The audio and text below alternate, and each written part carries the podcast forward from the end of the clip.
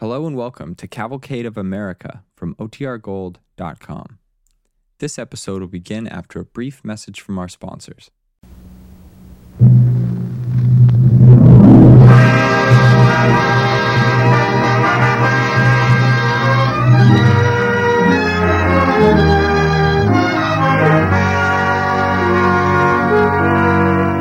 The Cavalcade of America, sponsored by DuPont, maker of better things for better living through chemistry, presents three of America's favorite actors Preston Foster, Gene Lockhart, and Otto Kruger in The Doctor Shoots a Cannon. But first, here's Gayne Whitman. Many of DuPont's better things for better living are required 100% in the war effort. However, some products are still available for use on the home front. One of these DuPont better things is Speed Easy Wall Finish that is saving homeowners time and money. Speed Easy saves time because it covers wallpaper quickly and easily in one coat and dries in an hour. It saves money. The average room costs less than $3. When you're painting a room this year, try DuPont Speed Easy. And so, with Preston Foster in the role of storyteller, Gene Lockhart as Dr. Andrew C. Ivy, and Otto Kruger as Dr. Gordon Foley, DuPont brings you The Doctor Shoots a Cannon by Paul Peters and Robert Tallman on the Cavalcade of America.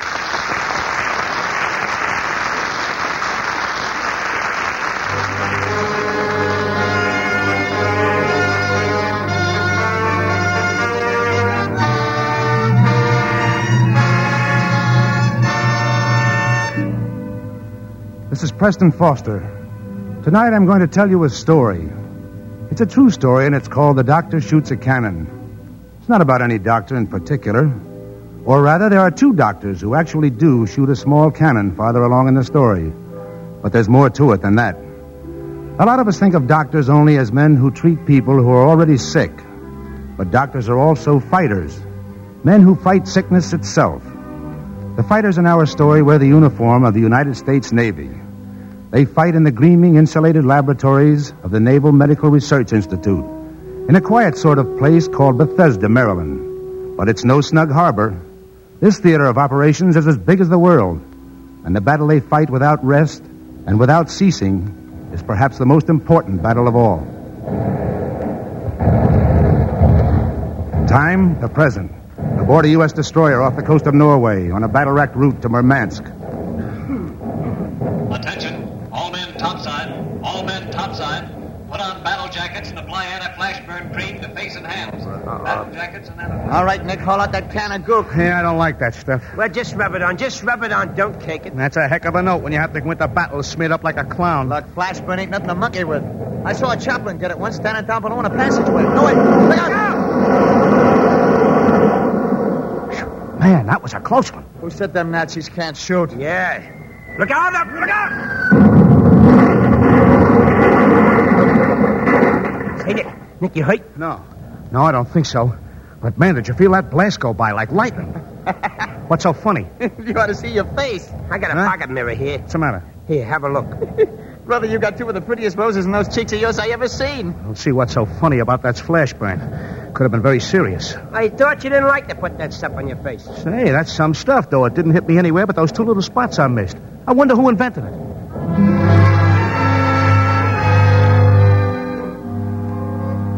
Battle jackets and anti-flash burn cream. A routine order. The men joke about it a little, but they know. It doesn't look like much of anything. You smear it on your face and hands, let it dry, and wash it off when the shooting's over. But the men in the Navy know. Maybe they don't know what it's made of or who invented it, but they know that it works. And there was a time. Listen. I, uh, I was in the bunk room shaving when the bomb hit us, sir. Jenkins was perched on the bunk right behind me, and he didn't feel anything. But me, say, it was like somebody snapped a whip over my hands and face. It went up my legs and arms like scalding water, sir. Only dry. Hot and dry. When I heard the alarm bell go, I grabbed for my life jacket and started down the passageway. I didn't hear the explosion. It was like something came rushing at me, choked off my breath. No, it wasn't hot in there. I didn't see any flash. It just hit me, poof. I didn't think it could be a burn.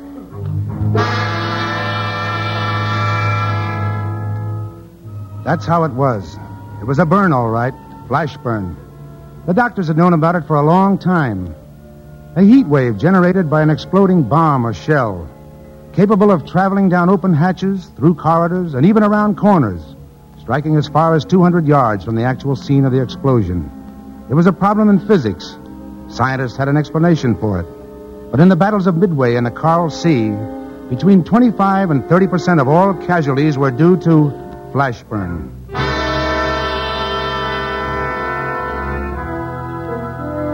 Dr. Ivy, report to Captain Hawkinson immediately.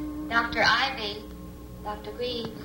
That voice you hear is coming over a loudspeaker in the library of the Navy's Medical Research Institute in Bethesda, Maryland. At the summons from the speaker, two of the doctors rise, cross to the shelves, and replace the books they are reading, then walk out.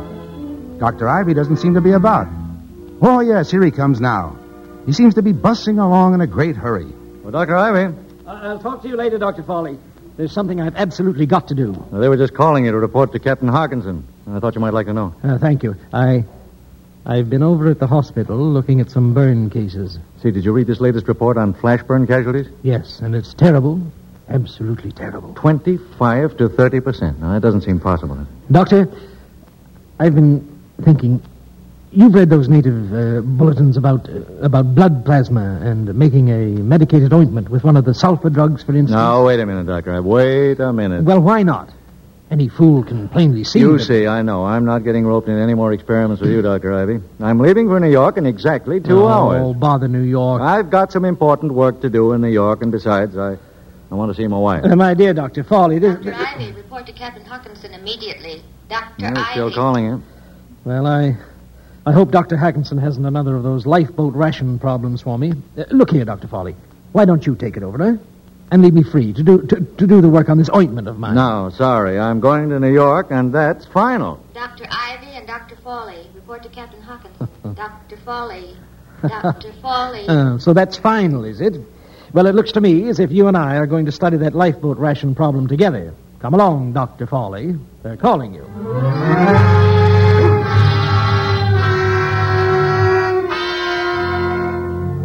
They're calling you, Dr. Foley. Are you really going to take that trip? Your commanding officer probably won't insist that you stay. And what about you, Dr. Ivy?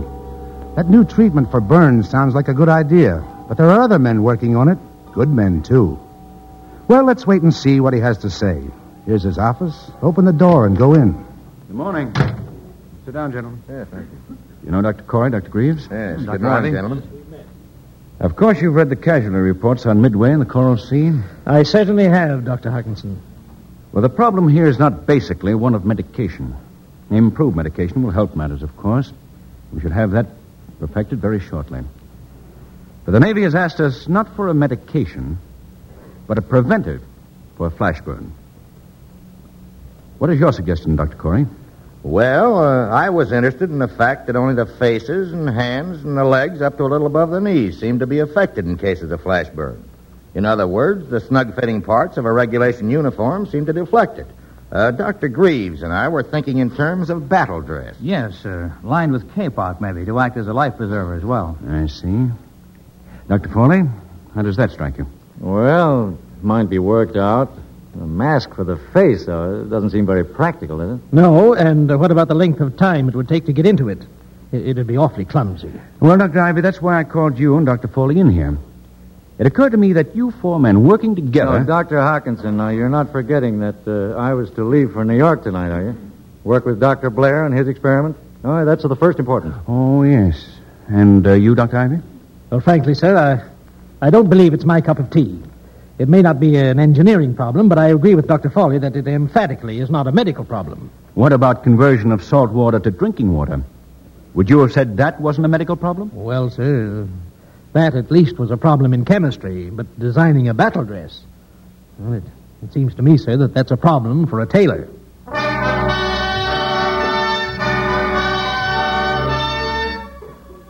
Think again, Doctor.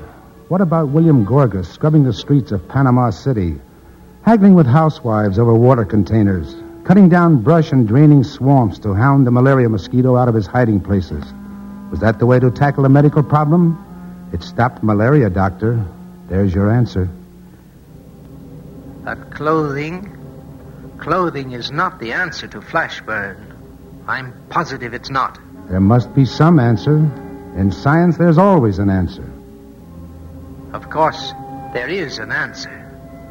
Hang it all. uh, Our job is to relieve the suffering of those boys, to give them quicker, better treatments. Well, Doctor, you seem to be in that box that every scientist gets into sooner or later. The old business of choosing between the relief of immediate suffering or taking a flyer on a long range plan to remove the cause of the suffering. But that kind of research takes years. The war may be over by the time we get results. How do you end a war, Doctor? By sniping at the enemy with a rifle or by blasting his lines with a cannon? Hmm. Cannon. Cannon? That's it. A cannon.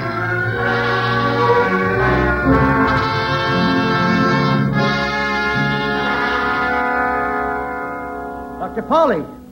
Dr. Foley. Oh, hello, Doctor. What are you doing up here?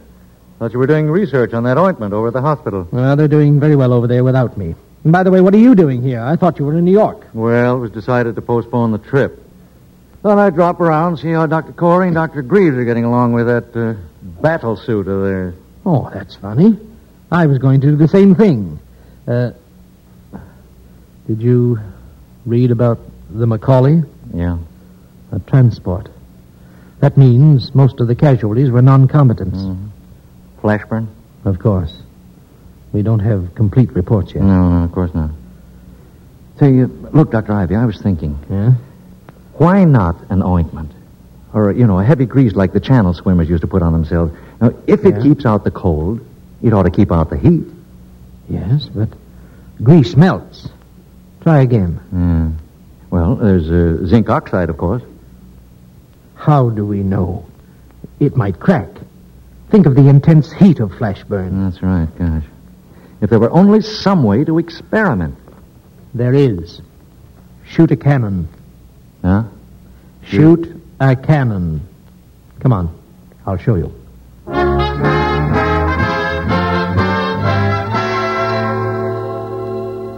Now you're talking, Doctor. Let's have a look at that cannon. Well, Doctor, this is it. What do you think of it? Oh, looks like a piece of junk to me. Who made that? I did. Uh-oh. Uh, does it work? Of course it works. It's a very efficient principle. Spark coil and generator. Mhm. Early flivver period, yeah? Oh, of course, this is just temporary. Doctor, I'll tell you what we could do. Mm-hmm. We could set up a shop in the basement where the noise of the firing of the cannon wouldn't bother people. But there's, there's just one bug in it. Yeah, what's that? I need something to restrict the area of the flash of the explosion. Oh. Well, uh, what about that piece of asbestos board over there? Oh, excellent idea. Look here. They've even got a hole in it. About the size of a silver dollar. Here. Here, Dr. Foley. Uh, take some of this zinc oxide and put it on your arm. Yeah, well, hey, hey, do I have to be the first guinea pig? Zinc oxide was your idea. Here. Let's prop it up. Now you stand behind it. There. Oh, all right. Uh, what do you want me to do? You want me to hold my arm up against the hole, huh? That's right. Now. Ready? Well, shoot. Oh, Hey, that burnt like the devil. good. Good? What do you mean, good? Why, we're on our way to the solution of our problem. We know now that zinc oxide won't work. Oh, yeah. You, know, you mean to say that we have to try every possible substance by the process of trial and error? Do you know any other way? Well, no, but, oh, listen, this'll take years. Yes. I know. And that's what worries me. Yeah, well, there's only one thing to do. Go and see Dr. Hawkinson. Ask him if he'll approve of this. All right. After you, sir. Oh, uh, Dr. Foley, Dr. Ivy. Did you see this? What is it, Dr. Greaves? Oh, tonight's paper? Oh, The Chicago. The Chicago's been sunk. yeah. Probably means another big battle. More flash burn cases. Oh, uh, we can't let this experiment take years, Dr. Ivy. We can't.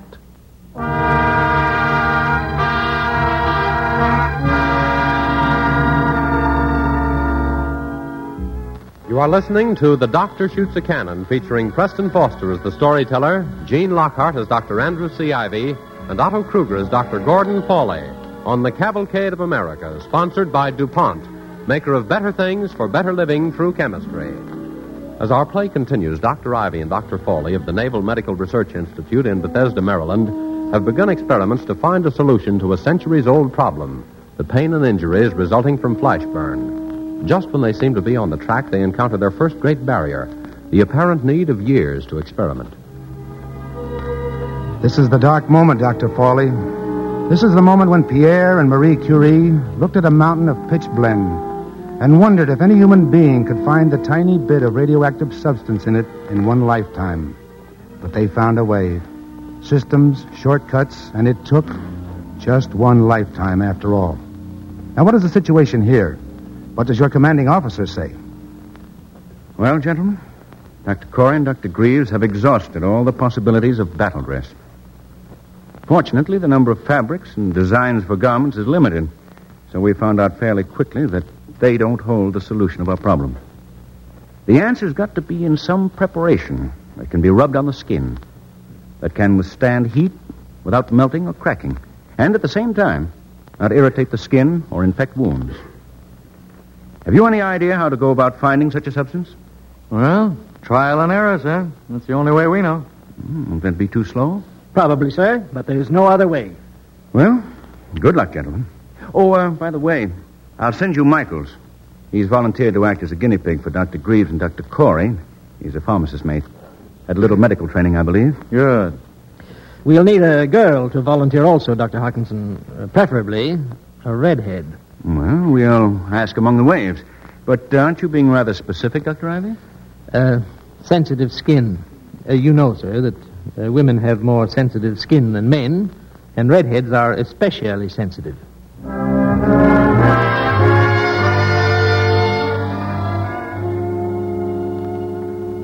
Well, I understand Dr. Corey and Dr. Greaves have willed you to us, Michaels. I guess that's about it, sir, but I, I wanted to go on with the experiment and got interested in it.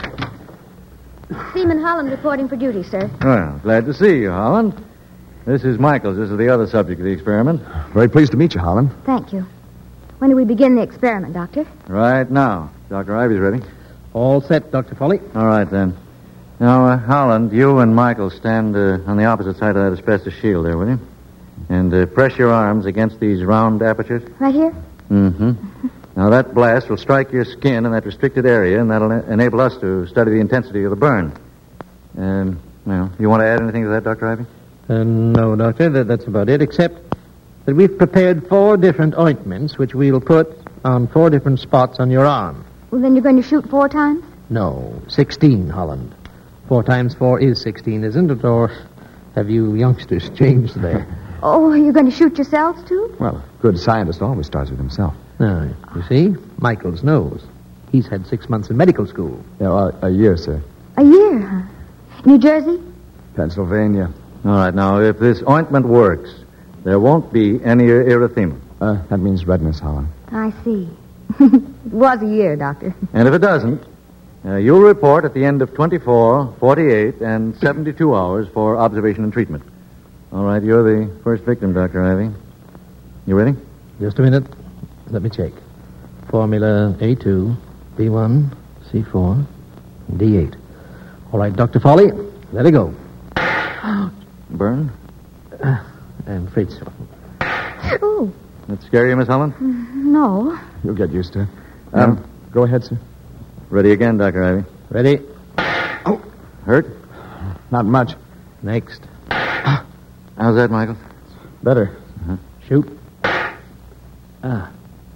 I think D8 does it. No burn at all. Yeah? Well, let me make a note of that. huh? All right, you ready, Miss Holland? Yes, sir. Shoot. Uh, Miss Holland, if, uh, if this is hurting you too much. Michaels was right, sir. One gets used to it. Um, why can't you do hers on my left arm? She's got a very nasty burn there, sir. Are you trying to suggest I want to back out? Oh, no, but Well, I... get this straight. Whatever a sailor can do, a wave can. That's what you think. Dr. Foley. Uh, Michaels, uh, be quiet. Get, get these ointments on your arms. A2 at the bottom and D8 at the top. Well, I'm ready now. Let her rip.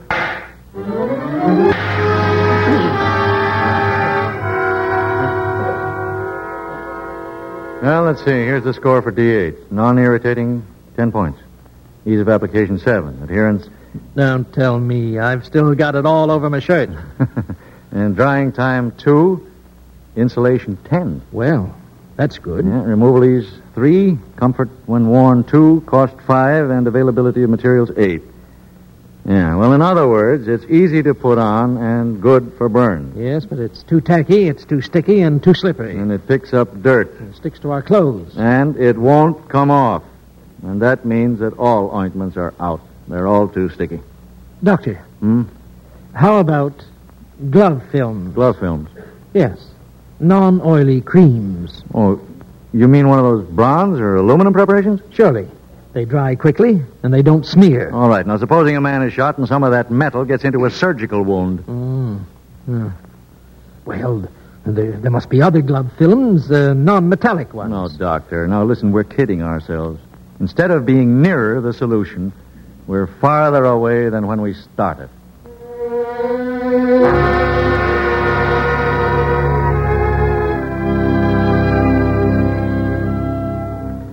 Perhaps you're right, Doctor. There's always a great time lag in science between theory and application. Leonardo da Vinci's airplane was made to fly four centuries later by two brothers on the sand dunes in Kitty Hawk.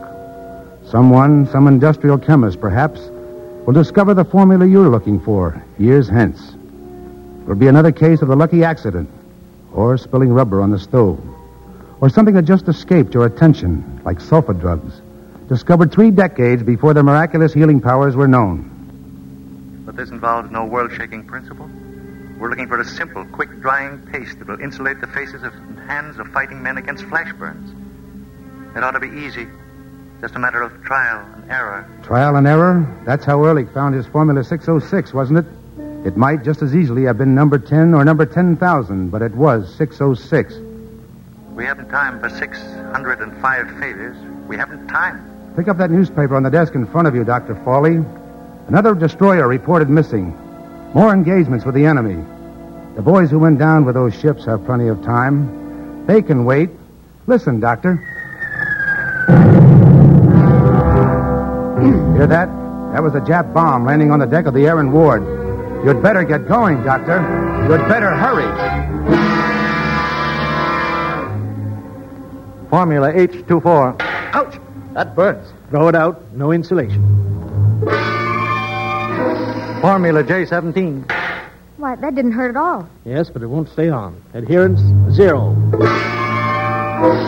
Formula L39. Come on, Michael, stock up. Well, uh, all right, I guess, but I can't get it off. All right, use alcohol. Now for the uh, film glove, M. Formula M42. Why? I'd say that's pretty close. It won't do it, correct. Let's try a modification. Formula M70. Well, what do you know? I never felt a thing. Oh, this.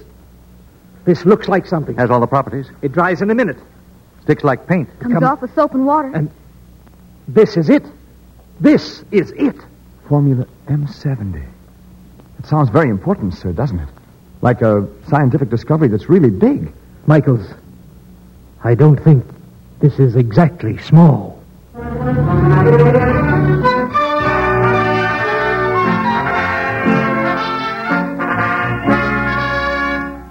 Well, that's the story of Formula M70. I don't suppose there was any doubt in your mind as to how it would turn out. Maybe the cannon kept you guessing for a while. You know, true stories are never as ingenious as they might be. And when your heroes are two men who pride themselves on being fighters in the ranks, rather than shining examples, you more or less have to let the story tell itself. The conquest of Flashburn is no more important than dozens of other jobs being done at this moment in the Navy's Medical Research Institute at Bethesda. We chose it because we rather liked Dr. Foley and Dr. Ivy, and because they were able to perform in weeks an exploration of unknown scientific territory such as men in the past took years or even decades to accomplish. Maybe they did it because they were on the spot and simply had to. Maybe they were just lucky. I leave it to you.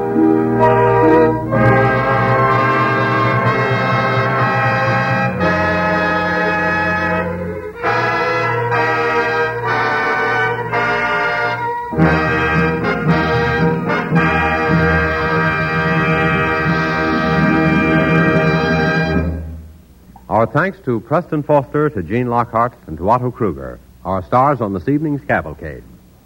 As an enterprise long dedicated to a policy of chemical research, DuPont is proud to salute the scientists who, by their skill and devotion, have again inched forward the frontiers of human knowledge and thus been the means of saving countless human lives. Mr. Foster will return a little later to speak for himself and his fellow players. And now here is Gayne Whitman to tell you about a product of chemistry used in the anti-flash burn cream you've heard about tonight. One of the ingredients used in the anti-flash burn cream is titanium dioxide. Titanium dioxide is one of the most versatile of the more than 4,000 chemical compounds manufactured by DuPont. If you visited a stockroom filled with samples of these 4,000 or more compounds, or even a few hundred of them, you'd find it difficult to tell them apart. Yet a single one of these compounds may have scores of uses in industry which no other can accomplish. Titanium dioxide is a white powder so fine that it would take 16 million individual particles of it side by side to make one inch. It's used by the armed forces in the protective creams that safeguard a man's skin against painful flash burns inside gun turrets, and in other creams that offer protection against sunburn and insects in the tropics. And this same titanium dioxide, coated on a welding rod, keeps the electric arc steady and ensures smoother and stronger welds. It is titanium dioxide that gives present day white paints their extraordinary whiteness and covering power and the lighter colors their clarity and resistance to fading. That's why practically all of the compound DuPont manufactures for paints is now going to the armed services for protective paint coatings and camouflage. Many peacetime products, such as white rubber and the best white leather, depend for their whiteness on titanium dioxide because the particles are so fine that they go all the way through. Linoleum and felt-based floor coverings owe not only their colors, but much of their resiliency and long wear to this compound. It reaches you in coated fabrics, even in soap. And titanium dioxide is handling a job in the field of paper manufacture that affects all of us at the present time. As you know, wartime needs for paper are so great that the government asks you to turn in your waste paper as a salvage. Books and magazines are printed on thinner paper. Even the writing paper you buy today is thinner.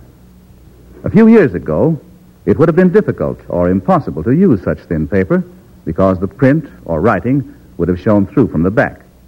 But titanium dioxide added to paper keeps this from happening and so conserves paper, makes it go further. All of these things and many more are accomplished by a single chemical compound that represents only one of DuPont's many better things for better living through chemistry. And now here is Preston Foster speaking for himself, Mr. Kruger, and Mr. Lockhart.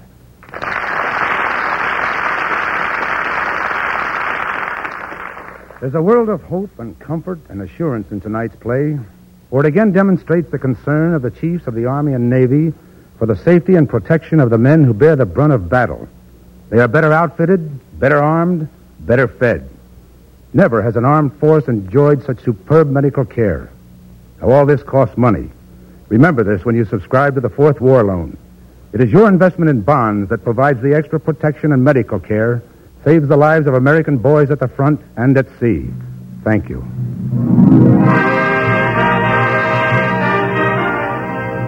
Next week, Cavalcade will present two of Hollywood's popular stars, Dick Powell and Ona Munson, in The Sailor Takes a Wife, a drama based on the adventures of a newspaper editor who joins the merchant marine. The play concerns itself with jilted love, an Irish temper, and patriotic duty. It tells also of a girl reporter who gets her biggest story when her ex-boss makes his first convoy cruise in the merchant marine. DuPont invites you to listen to Cavalcade again next Monday evening when it presents Dick Powell and Ona Munson in The Sailor Takes a Wife, a page one drama of a newspaper man in the merchant marine, America's new lifeline across the seven seas. Tonight's music was composed and conducted by Robert Armbruster. Cavalcade is pleased to remind its listeners that Preston Foster may soon be seen in the 20th Century Fox picture Bermuda Mystery. Otto Kruger may soon be seen in the RKO production Cover Girl, and Gene Lockhart in the Warner Brothers musical Desert Song. This is James Bannon sending best wishes from Cavalcade sponsor, the DuPont Company of Wilmington, Delaware. This is the National Broadcasting Company.